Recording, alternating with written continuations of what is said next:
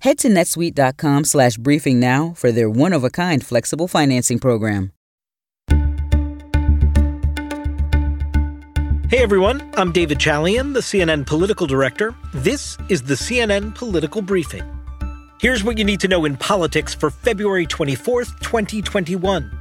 Democrats clearly don't have the votes yet for one of Joe Biden's cabinet picks, as two more come under fire. We'll discuss that, plus, members of the Republican Party continue to butt heads over Donald Trump. And finally, how one Texas Democrat is using the recent storm that left millions without power in her quest to turn a part of that state blue.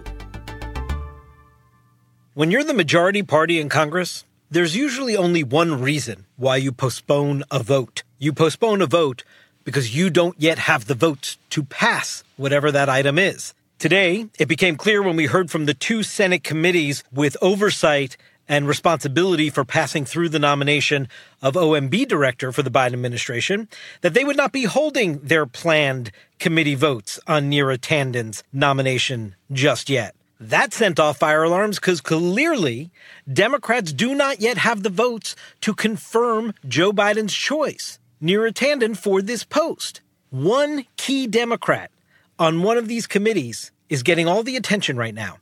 Democrat Kyrsten Sinema of Arizona refuses to make clear whether or not she supports the Tanden nomination. Now, this is critical. Remember, Joe Manchin last Friday said he is not going to support the Tanden nomination. That means that the Biden administration is scrambling to find at least one Republican to join all the rest of the Democrats to get her through the confirmation process. But Kyrsten Sinema, another Democrat, hasn't yet said whether or not she's on board. And she sits on one of these committees.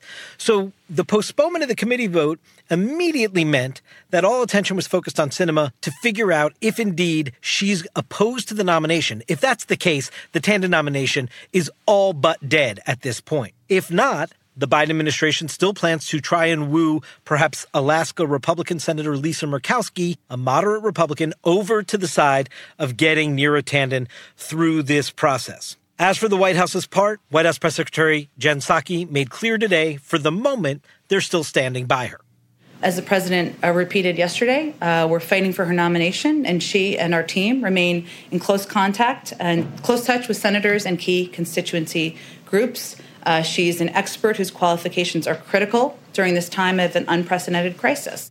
Tanden, for now, appears to be the only nominee in real danger of going down here. Xavier Becerra for HHS Secretary and Deb Haaland for Interior Secretary certainly facing the full assault of Republican opposition in their continued hearings today. But right now, they still look like they both have the votes to get through the Senate confirmation process. Now, here's what else matters today.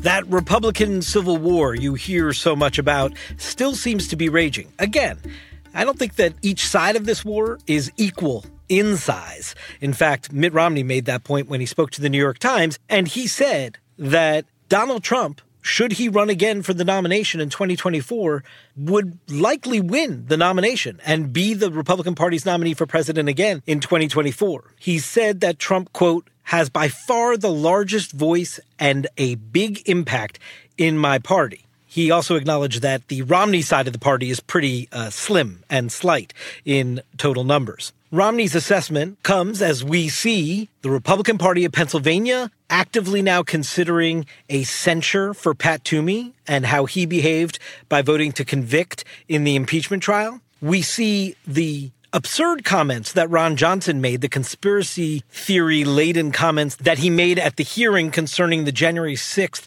insurrection yesterday. Well, Adam Kinzinger, one of those who voted to impeach the president, one of those more moderate Republicans, he slammed back on Twitter and hit Johnson saying, quote, it's disgraceful for a sitting senator to spread disinformation so blatantly. So you see these different voices from different factions of the party are still clearly at odds with each other in the public square. But perhaps nothing encapsulates so perfectly this moment in time in the Republican Party and sort of the Trump fealty test that exists than what occurred when two critical House Republican leaders were holding a press conference today.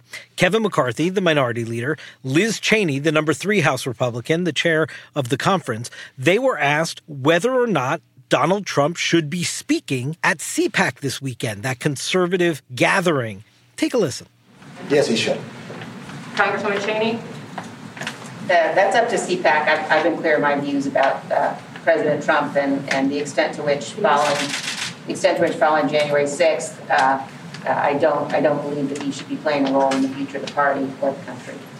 Folks, you could not have it any clearer. The Republican leader in the House says, yes, he should speak at CPAC. The number three Republican in the House who voted to impeach him says he should have no role in the future of the party. McCarthy's acknowledgement of this disunity on display uh, is certainly quite amusing, but the Republican Party is going to have to resolve this if it is going to be a successful party in 2022 and 2024.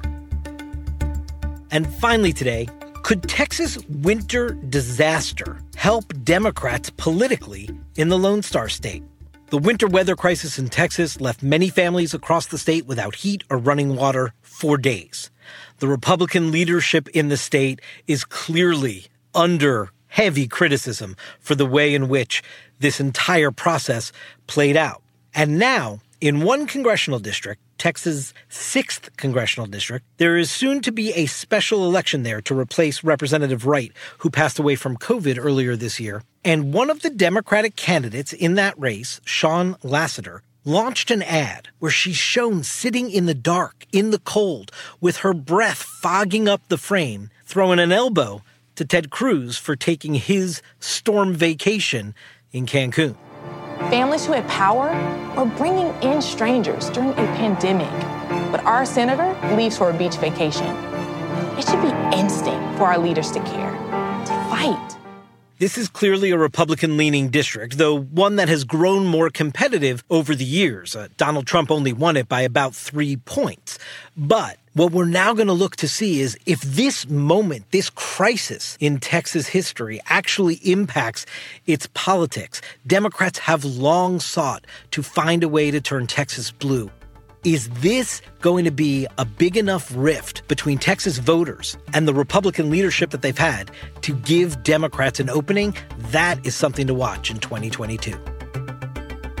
That's it for today's political briefing. Thanks so much for listening. And please take a moment and be sure to subscribe wherever you get your podcasts. We'll talk to you tomorrow.